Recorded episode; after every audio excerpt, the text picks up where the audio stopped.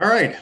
Welcome, everybody, to episode two of ASLA Virginia Presents Watershed Moments, where landscape architects, allied design professions, contractors, and developers will gather to talk about the very complicated world that we operate in. Now, an all too common problem that plagues our profession revolves around breakdowns in communication. And it's also a huge topic that impacts our own internal teams, our collaboration with others, our clients, and especially our allied trades. Um, while we could talk endlessly about these different scenarios from where communication is broken down, um, we might begin to go over the topic in some more broad ways. So instead, we're going to define maybe three general areas where this falls under, and then connect this back with our last session on episode one, where Stephen Talley joined us, and discuss how that might interact with your accountability and ownership. Um, I'm joined today by Jessi Barnes, and she is a landscape architect and a project manager at 3North, a just basically a design firm here in Richmond, Virginia. It's filled with landscape architects, architects, interior designers. Um, and I've had the pleasure of working with her at our ASLA Virginia Emerging Professionals Committee, where she co-leads an outreach and mentorship efforts for younger students and young professionals. And welcome, Jessi. Thank you for being here. Thank you. Excited? Uh, just thrilled. So thrilled. so, happy. so happy to be here. But no, I, I do appreciate you being here. I'm curious, like as we start out, I've been I asked Stephen this, and this might be a reoccurring question over the next 12 episodes, but um, what is your impression so far of this leadership and communications program? And kind of how'd you get into it? What would you what do you think about going into it? Um, well, th- going into it, I really had no idea what to expect. Um, the last time I went through leadership training was in high school, and oh, I'm sure that was like really different than what it was really different than what we're doing now. Um, so I, I, I really didn't know what to expect, and we we're two sessions in now, um, and it's it's really causing me to do some self-reflection about well, like I was telling you earlier, just uh, feel, feeling like I'm better able to identify the gaps in my communication process. You're not alone. like there's there's some plenty there's plenty big gaps with everyone, which is why you would take something like this, right? Yeah, yeah, absolutely. And so far I'm really enjoying it. I mean, it's only like I said, you know, two sessions in, they could teach us anything in the next 10 weeks, but um, like this past week, you know, talking about breakdowns in communication, um, just it just has me really thoughtful and self-reflective. What'd you what'd you think about it? That was good. I I really do like hearing everyone's because everyone in the group seems to have different backgrounds everyone's got stuff with either municipalities or some of them are consultants like myself maybe they're entrepreneurial or they're working for um, mixed use firms. There's so many different ways that it kind of takes it on but hearing their stories about their experiences with breakdowns in communication or whatever the topic of the day is that to me is really interesting because you can garner a lot of different lessons from all of that i think. Mm-hmm yeah it, it it's just such a big topic. That's that's i was saying that at first i was like this topic is very big because it covers so many different areas of our lives. Because projects that we're working on are so complicated. I mean they really are. Like when you think about putting a building and landscape and civil and all this stuff together and then having to make drawing sets and then provide those to a contractor who's going to then build the thing with all his subs yeah, that's that's a tall order. I mean, if you frame it that way, and you're talking about community, like I feel like the communication we talk about in in this course is very much about verbal communication, either like talking to each other or email or or you know however else you would have verbal communication like Zoom. Yeah. Um, but like as designers, we're also very concerned with graphic communication and making sure that you know our, our construction documents are legible and communicate you know how we want something to be built. So i don't know it's just you got me thinking. Well do you think there's less of a focus on the actual verbal written presentation of our material in the profession these days and more of a focus on those graphical elements where people can instantly read something with their eyes and try and make a assumption about what they're presenting or seeing? I'd be curious to hear your thoughts on that. My my initial thoughts are like going through school and going through like you know your your internship apprenticeship days before you get licensed. Like so much was graphic communication and so little was like present like we did some presentation work when i was in college and of course you know as a young designer you don't present so much because the the bosses are usually taking care of that with the clients and all of that. So i feel like you know the beginning part of your career it's very heavily graphic. And then there's this transition point when you get to be you know project manager or senior landscape architect and you're in charge of the verbal communication. Mm. and then maybe you're not so prepared for it because nobody's been teaching you like do you feel like that you are included in those meetings? Like when you were looking back uh, reflecting on your younger days when you were maybe at that point of being the production unit in the firm producing all these graphics were you included in those meetings? It sounded like you weren't based on your experience. Well well i i was. I, I always worked for really um, thoughtful managers and bosses um, who who did make a point of making sure that the younger staff were at meetings and um, of course we were preparing all the documents for the meetings too um, but like you're there to observe. You're, at least in my experience, you weren't. I wasn't. I presented a handful of times, and I remember every single time because it was so rare. Okay. I don't know. Like what? What? Like, do you have a similar experience, or was yours different? No, it's not that different. I really don't think.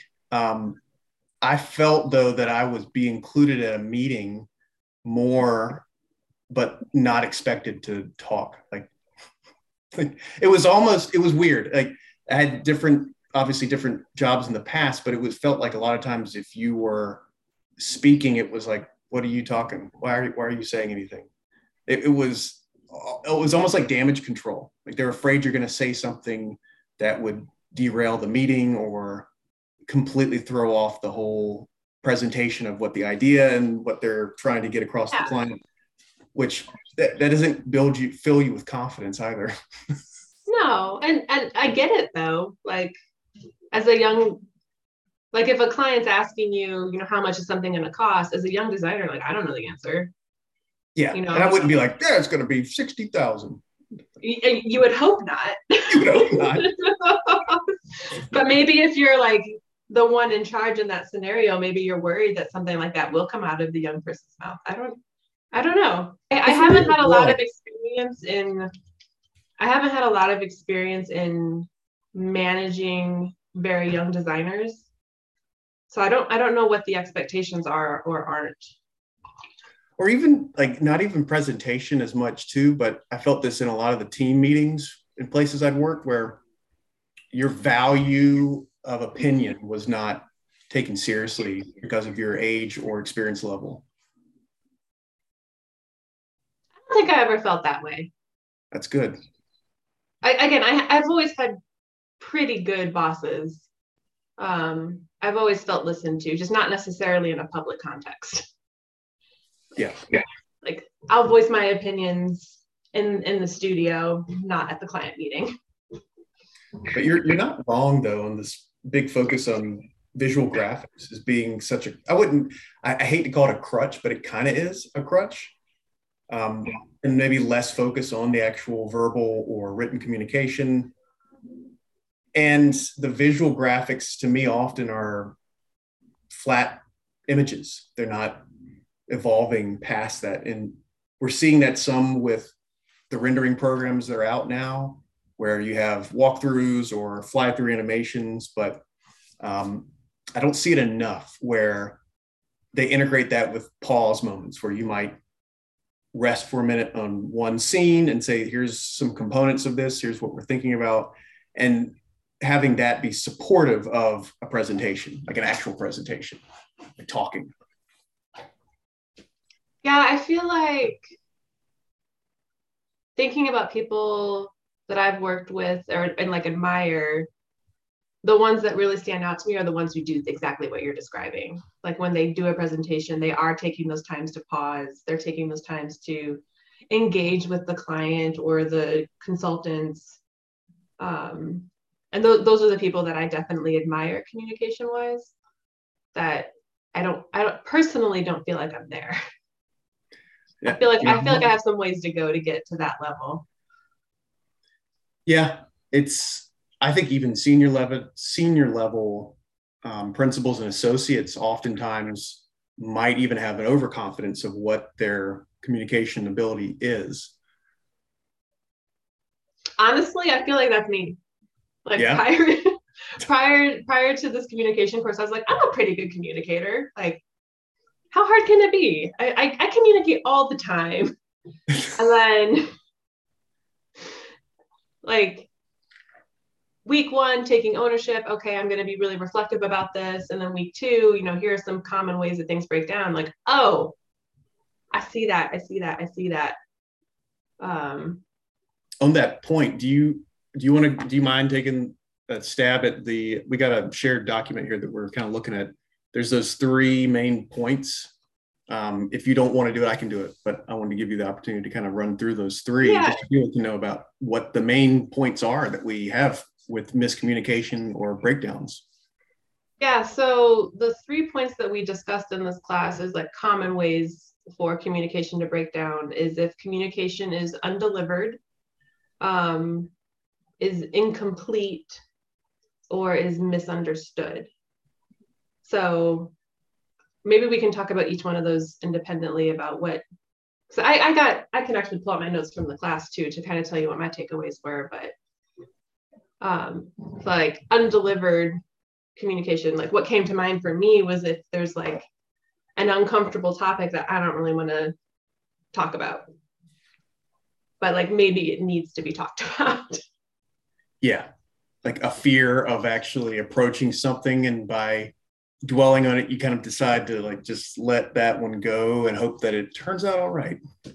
Yeah, like you know, thoughtful criticism is still criticism. Like it's uncomfortable.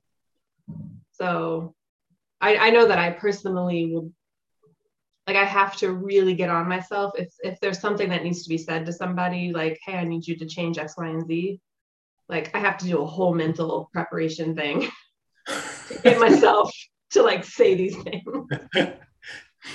and there's I was listening to a podcast that was discussing this, and um, while I talk, I'll try and pull it up so I can see what she called it. But um, she was speaking about how there is like a method of being conscious of what your feedback is. So obviously soliciting feedback is a really good thing.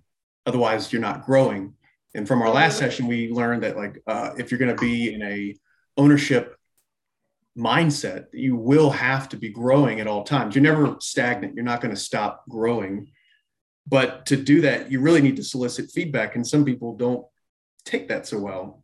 Um, I can't think of what her thing was and without going into it, but she was basically saying like being um, it was using the word like candor um, like thoughtful thoughtful candor maybe is how she described it where you think about the other person how do you provide feedback but make it in such a way that fits with their personalities and their temperaments that you don't upset them and also make it so that they can learn from it in a safe environment which was interesting mm-hmm. to hear um, the other yeah, one that that makes me think a little bit of um, have you ever read the book insight i took one of the insights quizzes back at an old company um,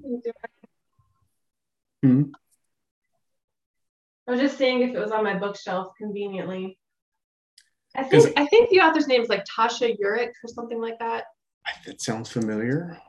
Um, but anyway that what what you're just describing strongly reminds me of this book insight um, which is about how do you solicit feedback like candid honest feedback from other people? And in terms of how do how are you perceived by other people? Interesting. Um, does it get super specific? Like you're a so and so person with traits of blah blah blah and a little bit of this. No, not at all. It's it's it's more it's more like um here are some practical ways you can approach your let's say your boss to get their honest feedback about your performance. Okay. Um, because if you just go to your boss and say, "Hey, I want feedback about my about my performance," that's kind of an because of this whole undelivered communication thing. It's an uncomfortable thing to put some like an uncomfortable position to put somebody in. Right. Um, so she talks about how you can frame it in different ways to get to get like actually useful feedback. Um, oh, cool. Okay. And she also talks about like something that's really important. I, I think to me and probably to a lot of people is understanding whose insights are important and whose are not. So, for example, it matters to me a lot what my partner thinks about me, mm-hmm. like how he perceives me. But at the same time, you know, if one of my coworkers has a negative opinion of me, like maybe that matters and maybe it doesn't. Yeah, it depends and, on what the she, opinion is, maybe. Depends on the opinion, depends how it affects your ability to work together. Mm. Um, and she kind of she goes into like when you're when you're like if I'm looking for insight about how people perceive me, I probably am not going to go to that coworker. Right. Like I'm going to go to people who are going to be positive. Mm, positive, but like but also maybe not. Maybe maybe there's something about my personality that's not so positive. But I need somebody who's going to come at me with some with caring vibes, caring and loving vibes, right? To tell me that negative thing, so that I can receive it, compared to somebody who's just coming at me with negative energy.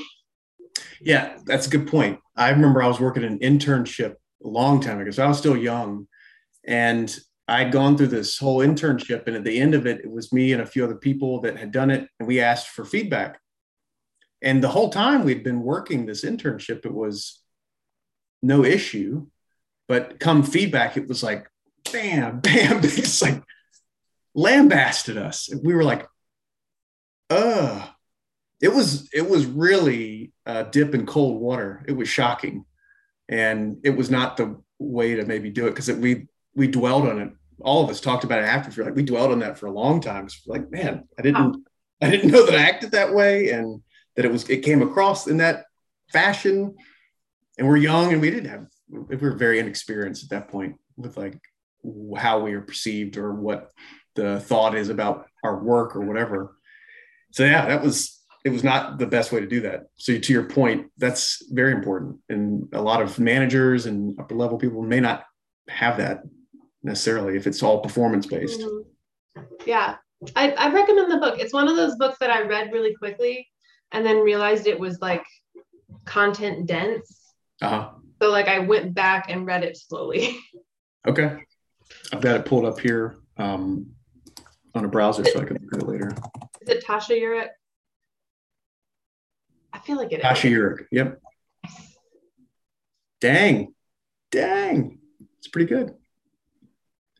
The other topic with this was like fear was one for like undelivered messages often where like we don't want to approach something or we don't want to talk or think about it. The other one was um, bad timing was issued out. It could be that you got distracted and you didn't send an email or you got busy and it became less of a priority on your to-do list to go talk to x person about this one issue and it kind of keeps lagging behind until the point where you're like well, i might as well not talk about it anymore yeah. Yeah, there are lots of ways that can be undelivered. Um, just anytime you don't communicate, communication can't happen. It's kind of basic. Yeah. what about the other two? Uh, so the next one is incomplete communication. Okay. Um, and actually, I'm going to pull out my notes real quick because I somebody said something really profound during the the session. Well, to me, profound. Maybe it's not so profound. I'm curious if it's the one that I wrote down too. Um, there, was, there, was, one that I wrote down when Mike was talking that was um, about speaking up during like a meeting. Mm-hmm. like staying quiet. It's like someone was saying in the group that they feel uncomfortable speaking up during a meeting for sounding like they're wrong or it might not happen mm-hmm. right. Yeah. he said that the cost of because they were worried about being perfect. Obviously, you want to be right and you want to say the right thing during a meeting, but the cost of the cost of perfect is speaking up was the the comment, and I was like, that's it's a good point. That you're not going to get feedback or you're not going to learn or get out there unless you do speak up and make some mistakes and actually feel comfortable making mistakes. Like we're human, it's okay. We don't have to have the yeah. right solution every time. Yeah, when we were talking about that fear of like not being perfect, that also resonated with me because because again, this is this these exercises, these sessions are ha- making me do more self-reflective and realizing how imperfect my communication is. And it's my instinct is to just stop stop communicating until it's perfect, but that's not how you get better. Right. it's not. not at all. so like that that whole conversation we were talking about how you you know you you're you can't be perfect. You just have to do it. Um, you, know, you, you just have to speak up, you, even if it's not perfect. You have to speak up, even though it's going to be imperfect. A funny thing that I want to share with that is I've, well, for one, we're all designers, and I feel like designers in a room with other designers often are um, a bit insecure about not knowing something. like it's our job in some ways is to be confident in in public about knowledge and we have a plan and we know what's going on. Everything's under control. And i would i mean as a as a rep for different products i might approach a group of people and say all right guys we're going to talk about this today. Has anyone ever uh, is, does anyone here in the room not know about x y or z? And mm-hmm. you get a, a sea of flat faces and no hands. And then i'll say one thing. I'll say it's okay if you don't. Like that's what we're here to do is learn. And then everyone looks around they're like it's fine. It's okay. You don't need to know everything. That's what we're here to talk about. But that yeah. that one qualifying statement changed people's perspectives so dramatically just just to say like it's okay if you don't know what this is. Don't feel mm-hmm. embarrassed. That it it changed the mood of how people would interact in that meeting yeah and thinking about like you know people who i admire that i've worked with they're they're really good at that at soliciting you know soliciting some information from folks and then when nobody wants to answer because it's scary to answer yeah.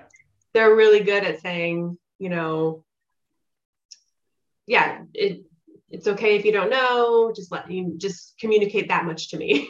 Yeah like, are you alive in there? Hello. Yeah. I was re- i don't remember what book this is from um if i did it was so the the man who wrote it he's he owns a construction company somewhere um but he's blind. And he was it's a book about communication.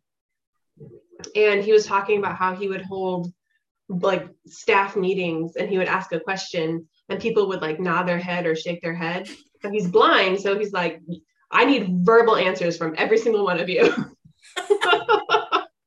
And I, like that kind of stuck with me like how often would it be actually beneficial to require people to verbally mm. give their input with like a verbal yes or no or mm, mm, mm, even a mm, mm, mm. I feel like that's very non-committal. I would prefer a yes or a no. It's it's like a thoughtful yes. Hmm, hmm, hmm. That's, that feels too non-committal to me. You do it. You do it your way. You'll, I'll do it mine. Like I wish I remember the name of that book. I don't remember it right now. If but it, it was a book about communication, and it was again somebody who's in the construction industry, and um, it was interesting. That okay. that particular part of the book stuck with me. Which, getting back to the incomplete communication, mm-hmm. that's another example of incomplete communication when the person who's receiving the information either isn't in a isn't in a place where they can receive the information um, or the information that you're giving is not the full picture like you're in committal mm-hmm, Mm. I would argue is incomplete communication. Oh. That's like the therapist like, response. When they're like, "Yeah, I have these all these problems." They're like, "Hmm," and you're like, "What are you thinking about me? I'm not crazy, am I?" hmm. We're not gonna go there. We're all a little bit crazy. A little bit. We're all on the spectrum. With incomplete, we've gotten kind of the lost in translation talked about a bit, where the actual response is not affirmative or you take it as being affirmative. Um, the lack of follow through was the other one that I thought was interesting. Yeah. Because I'm I'm guilty of that because I want people to do their like if you say you're going to do something, I hope that it happens, and then when it doesn't happen, I'm like, okay, well, I should have probably done more. Yeah, the hard thing with follow through, at least for me, is you never realize it's missing until it's missing. Like, because you don't want to be that person that's like hounding somebody. Like, hey, have you done this yet? Have you done this yet? Have you done this yet? But like, if if it's the kind of task that somebody does need to be reminded, like I need to be reminded all the time about certain tasks. Like I appreciate somebody coming to me like, hey, have you done this yet? Yeah. A little poke. Yeah, like, oh yeah, that's supposed to be on my list and it's not on my list, but let me fix that for you. Bad timing came up and you uh you didn't put that's why it was undelivered. You didn't put it on your list because it like mm-hmm. someone else, like the dog came by and you're like, oh, cute dog. Yeah. So yeah, and also incomplete. Like, uh, so another example I was thinking of with incomplete during the session was like, um, like I remember when I was younger, the bosses would um, say, I need you to detail X, Y, and Z. And I'd be like, okay, like in theory, I know how to detail X, Y, and Z. And, and then I would do it and then I would take it back to them for review and they're like, oh, no, no, no, no, you could never construct this. And it's like, all right, well, clearly I didn't have enough information. you know, like when there's, I, I feel like incomplete communication in my world happens a lot when there's just like the assumption that the other party knows all the details. Yeah. And that actually couples in with the next one too. It does. Which is misunderstanding what other people's communications are or mm-hmm. misunderstanding how you are communicating with someone else which mm-hmm. is probably the that to me is the biggest of the three that I interact with on a regular basis is just completely revolving around misunderstandings or mm-hmm. and I try more and more to remind myself that it's up to me as the communicator to own that and not to be uh, you know, place the blame game on someone else. I'm like, why didn't they understand that? That's so simple. Because that's not helping. It's mm-hmm. it's on me to figure out whether or ownership.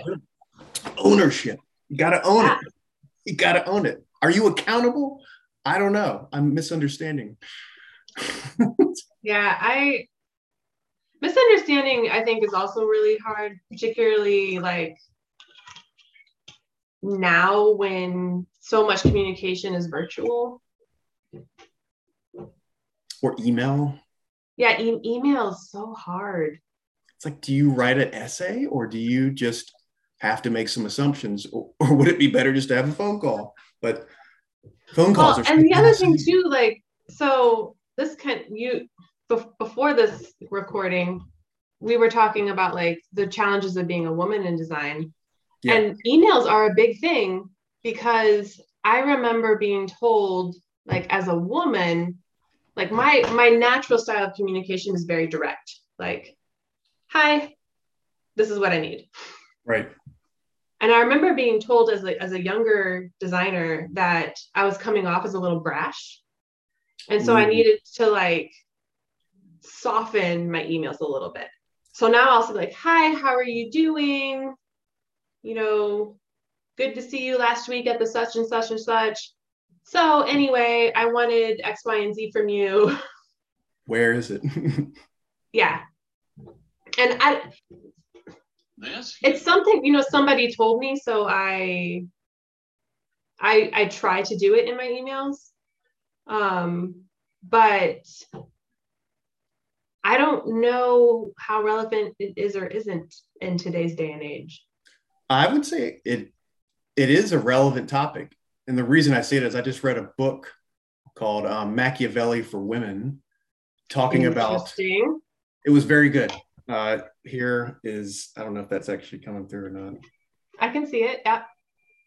Very good book. I really enjoyed it because it was coming from the perspective, obviously, of how do you work as a woman in an environment that is dominated by um, a power leadership that's mainly percentage wise owned by men and typically men that are white. And it also applied to minorities or anyone that was not in the central dogma of ownership or power or influence in companies and advancing through careers. And I found it really int- like intriguing and interesting to hear because that exact topic came up of like people were being told feedback, women were being told feedback of uh, the mindset, this the stereotypical mindset of how a woman should be. And it was interacting with the actual interactions of the people and in leadership. Like, man, she sounds really crass and direct, and that's okay for men to sound like that, but for a woman, that's not. It's not so okay.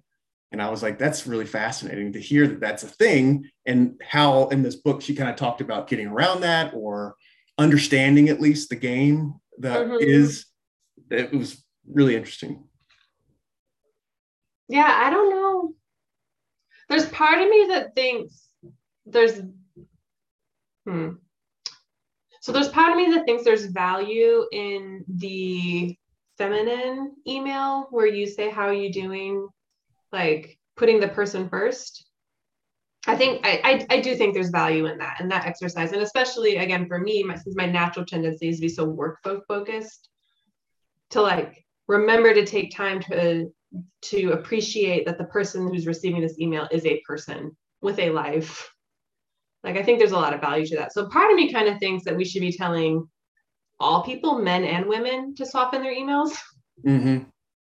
um that that maybe the feminine way is just a slightly better way to communicate or the complete opposite if everyone was more just direct, like it's an email, it's not like we're composing a, a letter to someone. that's usually it's the the idea of an email is also changed to being like active ping basically a text. Basically a text.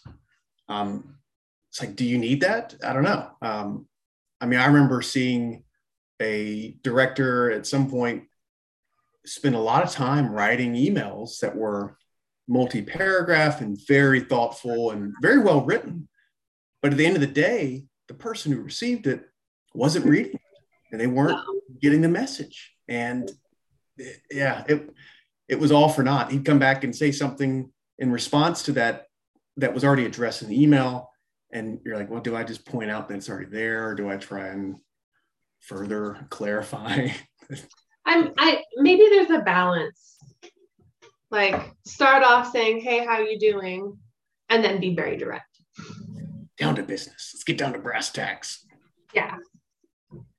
Cause because you're right, like a lengthy, flowery email is it's just not gonna get read in today's day and age. Like it's not like writing a letter. Email is not the equivalent of writing a letter. Right. And like so, so my wife is um from Europe and she found so strange that we would as a greeting say how are you? or how are you doing?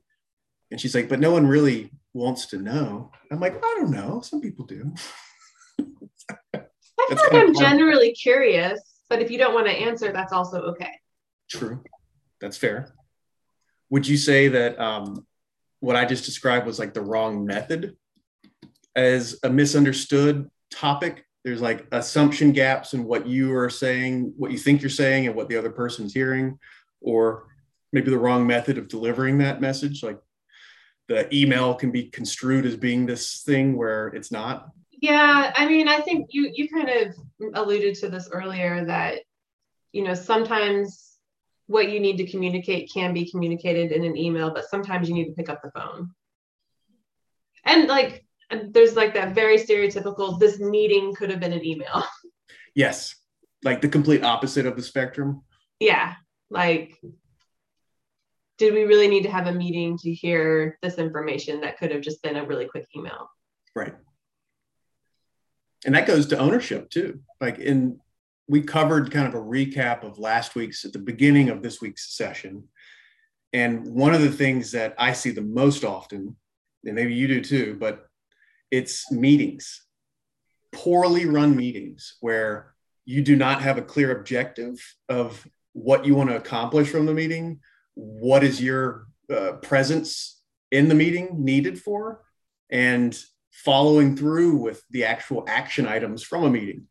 Like a method saying at the end of it like guys we're going to do this. We're all in agreement. Right? Everyone? Good? Okay. So you're going to have this you're going to have this you're going to have this and, and you, you get your back. verbal yeses oh yeah oh yeah yeah yeah yeah. yeah, yeah, yeah. you hear a lot of that and then like a month later when you come back you're like where's everybody on this they're like oh I, they're like do i make something up on the spot or i just didn't do it i just didn't do it yeah, I think it depends on what kind of task you're talking about. Because, like, so for example, right now, my office is closed. So we have a lot of virtual meetings. Right. Um, because it's the only way to communicate. And it's, in my opinion, really effective, even though not every meeting does have an agenda. Right. Um, just as long as you kind of upfront know what you're supposed to be talking about. I have had a couple meetings that will it's just somebody that I enjoy talking to, and so we'll chit, you know we'll chit chat for five or ten minutes and then get off the phone. But, um, but for the most part, they're pretty effective. They're basically a phone call, but you get facial expressions. Speaking of like, do you do you take phone calls typically, or are they usually not seen or perceived as a nuisance? Whereas like you'd rather just have email in your own personal viewpoint? Because I know it changes from person to person. Some people hate phone calls. Um, I don't. I don't mind phone calls. That my problem with with professional phone calls right now is our firm switched to Zoom as our phone carrier. Oh, I didn't even know they had it. It that it's a thing, okay. um, and it's it's on the whole very nice, but I haven't yet figured out how to get it to forward to my phone. Oh, like the voice. So my stuff? computer will light up and say, "Hey, you're getting a phone call," but I can't answer it because I don't know how. Have you communicated that problem to someone in the department? I, I honestly have not. This is definitely a, an instance of undelivered communication. Um, okay, it only it's only come up like once a month. I don't get very many phone calls. I get I get a lot of emails, I get a lot of Zoom calls. Um, but like people don't generally call me. Okay. Um, like like on the phone. If if they're talking to me, they're generally on Zoom or Teams. Um, so that that's my that's my current struggle with phone calls. As I, as I don't know how to answer them. I do wish people would take more phone calls though. Like from from a coordination standpoint, I'll be honest, a lot of people may disagree, but I really feel like you can accomplish so much more effectively with like a five minute phone call to talk about something versus typing out an email, rereading the email, trying to see if the like what the perspective is from the other person. Mm-hmm. And a lot of it is if, ands, or buts. So it's it's not really something you can piecemeal put together all these different scenarios. Like, well, if this happens, then here's my thoughts. If this happens, here's my thoughts. It's way easier just to get that over the phone. And then, if you need to, for the sake of ownership, write notes and send it in an email after. Or we're at the point now with like voice transcribing, you can take notes with your phone while you're talking on it. Yeah, I I think I think for me, Zoom ends up being a more valuable tool than a phone call because you can share your screen. Mm-hmm. That too. So it's That- it's basically a phone call, but you can look at the same thing. Yep. And and for me that that saved a lot of time, like not doing emails. Um, like co- coordination with consultants, you know, you can just jump on a Zoom call, share your screen, circle what you're talking about, mark mark up a page. Yep. Um, which which is kind of like a phone call. I mean, there are cer- there's certain Oh, yeah. where you don't need the visual, um, and then a phone call is totally appropriate. right. And and like I still I still not now that I'm thinking about it more, I like like our consultants on our projects have my personal phone number, so they just call me directly. So I I do still get phone calls and I, for certain things. Right. Um, Are you at that point where you put the- your um in like your signature, you'll even put your like cell phone no, it's privileged information. Privileged information? Okay. Because I was like uh, a lot, I'm seeing that more and more and more that people actually put their cell phone numbers in their signature. And I've certainly seen it from both ways. I've had people call my office number and I'm like, I'm not there. I'm like, just call my cell phone. So I put my cell phone on the on the signature. I, I prefer them to call that. It's never been abused, but I'm sure if I if it got abused by someone, I would probably start changing.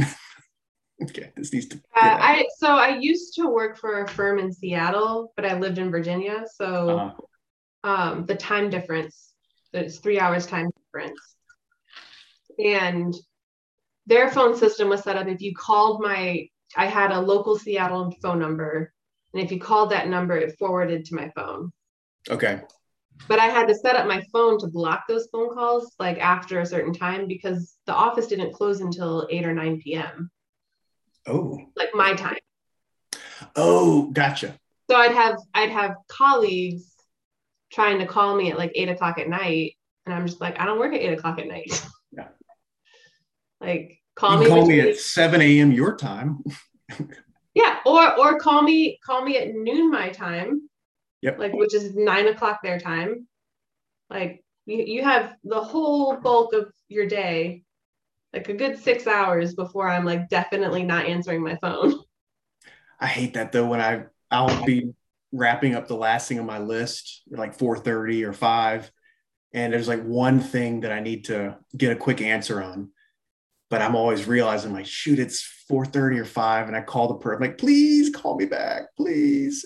I'll be all done with my list. I'll only take a minute I swear gotta plan ahead. It's communication. That's that's um what's that one? Undelivered communication because of bad timing. Mhm. and it waits the whole weekend or whatever and you you're like well i guess it wasn't that important was it or was it the um the other thing i wanted to talk about because this is such a to me this is like the ultimate in miscommunication and it's i think probably going to be a thread throughout the whole series is our profession being called landscape architects I think that that is the beginning of a misunderstanding for what people see us as as a profession. Like, I don't have a good answer for what it should be called, but I do So think this that is fascinating. So Okay. okay. So I'm teaching a introduction to landscape architecture course at Ball State University. Mhm. And our our first week of the course is like what is landscape architecture? And there's numerous literature that says landscape architecture is the wrong way to call it. But nobody has a better way to call it. you want to hear my fun theory. Uh, This What's is your fun theory? Um, I like the idea of taking both landscape and architecture out of it completely. Mhm. So I'll explain after, but I think it'd be fun to call it like a um, what is the word I had? Um, a site arbiter. Because it's like someone who judges over the whole purview, but it's not specific, but the word sites in there. But I don't feel like site relates to anything yet in, in, in another profession like Mhm. and, and the reason i said this is like the i see two different responses from most people that don't know what a landscape architect is and they hook on one of those two words either they're like oh you're an architect and they like here's my architect friend. And i'm like i'm not an architect. Like it's very different from what i do and not at all related. Or they hook on the landscape part. Like oh you do landscapes and yards and stuff. Like you can come do my yard. Everyone's heard this. But i think those two words are a problem that i have. The biggest problem i have is misunderstanding or assuming. And i think that people try and latch on if they don't understand something. They try to latch on like a like a lifeboat to something mm-hmm. they can comprehend versus mm-hmm. like no we don't want to hear that you dabble in environmental issues or water quality or plants and horticulture or urban planning or mm-hmm. structural like they don't want to hear that. Like it, it's too much. It's like our profession does a little bit of all these things and it's hard to pin it down. So you almost need like a nebulous type name i think.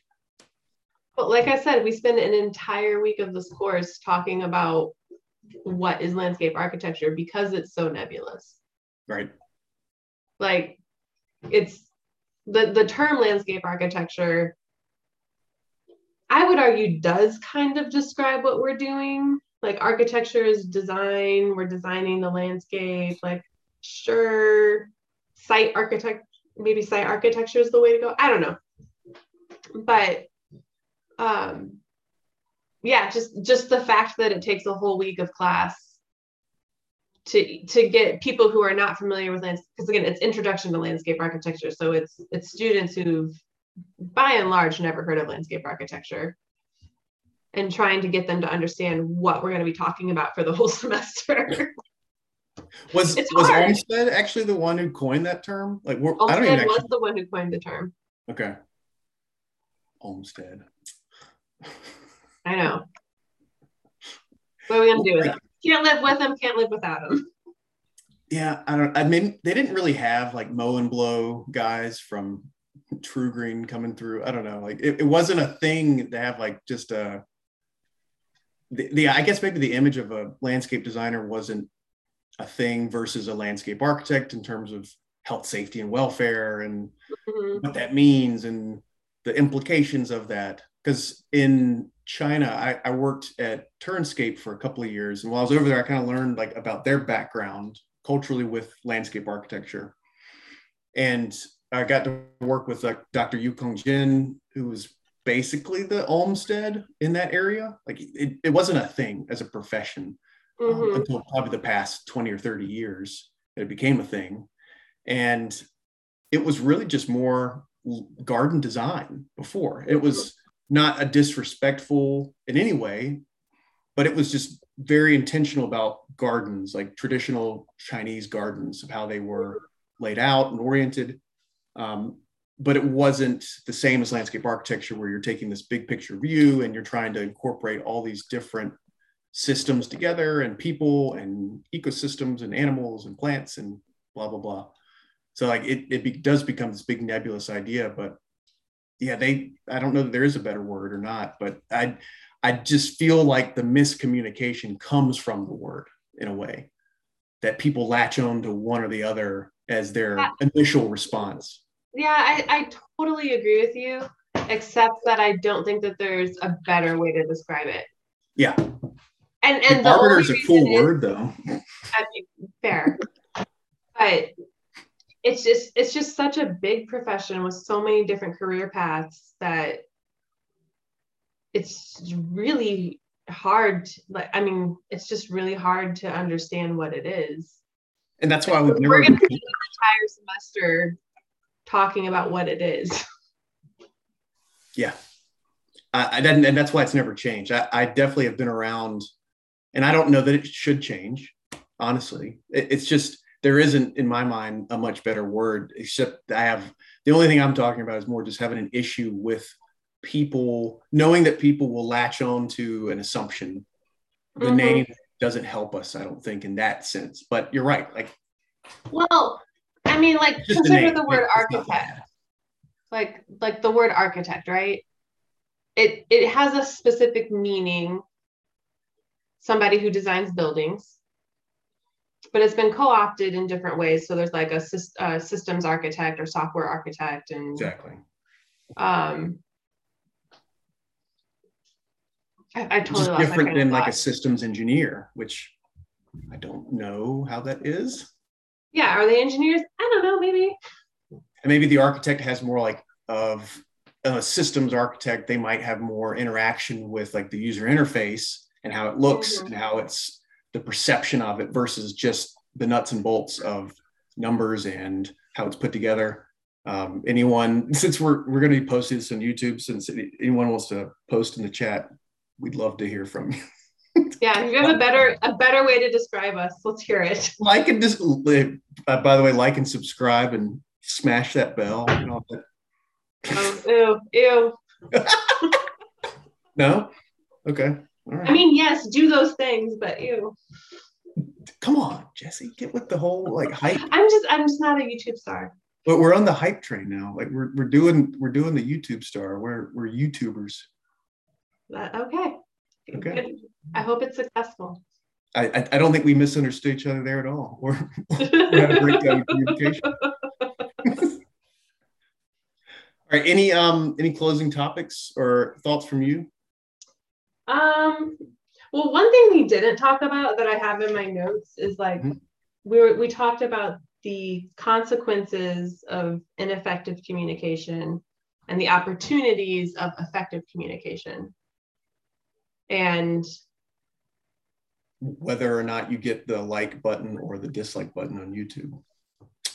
Yeah. So, for example, opportunities of effective communication, clicking on the like button or whatever the YouTube has, like that would be effective communication. And the opportunity is you could continue to get content like this delivered to you.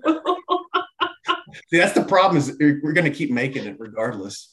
Yeah, it's just going to ah, keep happening. Just, just keep happening. But no, you're right. The consequences of inaction as well, or not communicating or mis miscommunicating, there is a bit of taking ownership of that, right? Mm-hmm. Yeah, like the the thing I wrote down was that you just you don't achieve the right goal. Mm-hmm. So like you might you might be communicating enough to achieve a goal, right? But maybe it's not the one you were trying to to go for. So, can you do you have any specific examples in like your life or experience professionally that have been that way, where it might have, or maybe it's like the example you gave up before, where you were asked to create a detail but it was not specific. So you created a detail that you thought was achieving that goal, and then it was completely off from what the director or not constructible. Not constructible, even. Not with the knowledge I have today, I can tell you, not constructible. what was it, by the way? Can I ask? Um, it was a deep. So it it's going to be hard to describe. We were doing custom art lights, bo- not bollards really, more lights. Okay. Um, and we were trying to figure out how just how to make them work. Um, okay. It's, it's, it's they're they're they are currently constructed and they're beautiful. They're in Bothell, Washington, um, around the library. Okay. If if you happen to be in the area, you should check them out. They're beautiful. You know, they're I do like, work with lighting yeah so we did these custom lights that it was, it's a group of three lights at different heights and then we did custom laser cut metal powder coated images like a, and we like did yeah we, we did like local i think like sandhill cranes and salmon and i don't even remember what else but uh, bubbles were a big part of it lots of bubbles because it was along a the project was daylighting a creek okay um, so they daylit a creek and then they wanted to have a bunch of public art, public functional art. Okay. That um, celebrated that creek. So I gotcha. Yeah. So you were basically taking like a frosted lens type lighted bollard and then adding like a mesh stencil on the outside to create the patterns and shapes. What we ended up doing, so we ended up having the panels laser cut and then bolted bolted together and then doing a frosted plexiglass behind the panel. Okay. And then there was an interior core and we wrapped maybe it was just like rope light even something simple. We just right. Wrapped around the middle. That's pretty cool. So, so like so it's like a lit beacon. I'd love to have a a series after like later on down the road that talks about like it revisits maybe some of these things that we've done in our professional lives, like the design, see like how do they hold up? Like has it now? Yeah, like a lessons learned sort of yeah. thing. We, we don't do that near enough. We're like, man, this thing looks great. Moving on to the next thing. Yeah. I have a couple projects that like in retrospect, like, yeah, I would have done them differently. right. You're not well, that, that could easily be a whole series. That could easily be, or maybe like a reoccurring segment, like every once in a while. Like Lessons. To do it better next time. If you're ever doing this, try this instead. Or call it like A for effort. like E for effort. E for effort. it's off the charts, Jessi. It's like elementary school grading. It's better. okay. I think we are probably at time. Um, yeah. You got anything else before I close this out? No, I, I think this has been a very interesting conversation. I hope other folks enjoy it too. Well, good. Thank you. I appreciate you coming on too uh, and taking some time out for this because I think it's neat to get different people's perspectives from the group. We're going to still continue to try and get different folks from the program to come through for these next, I guess, 10 sessions after this. Um, and I'm glad that you're part of it and hopefully learning a lot. I'm very happy to be learning a lot right next to you. So thank you, Jessi, for coming on. Thank you. And we will see everybody in the next episode three next week. All right. Bye, guys.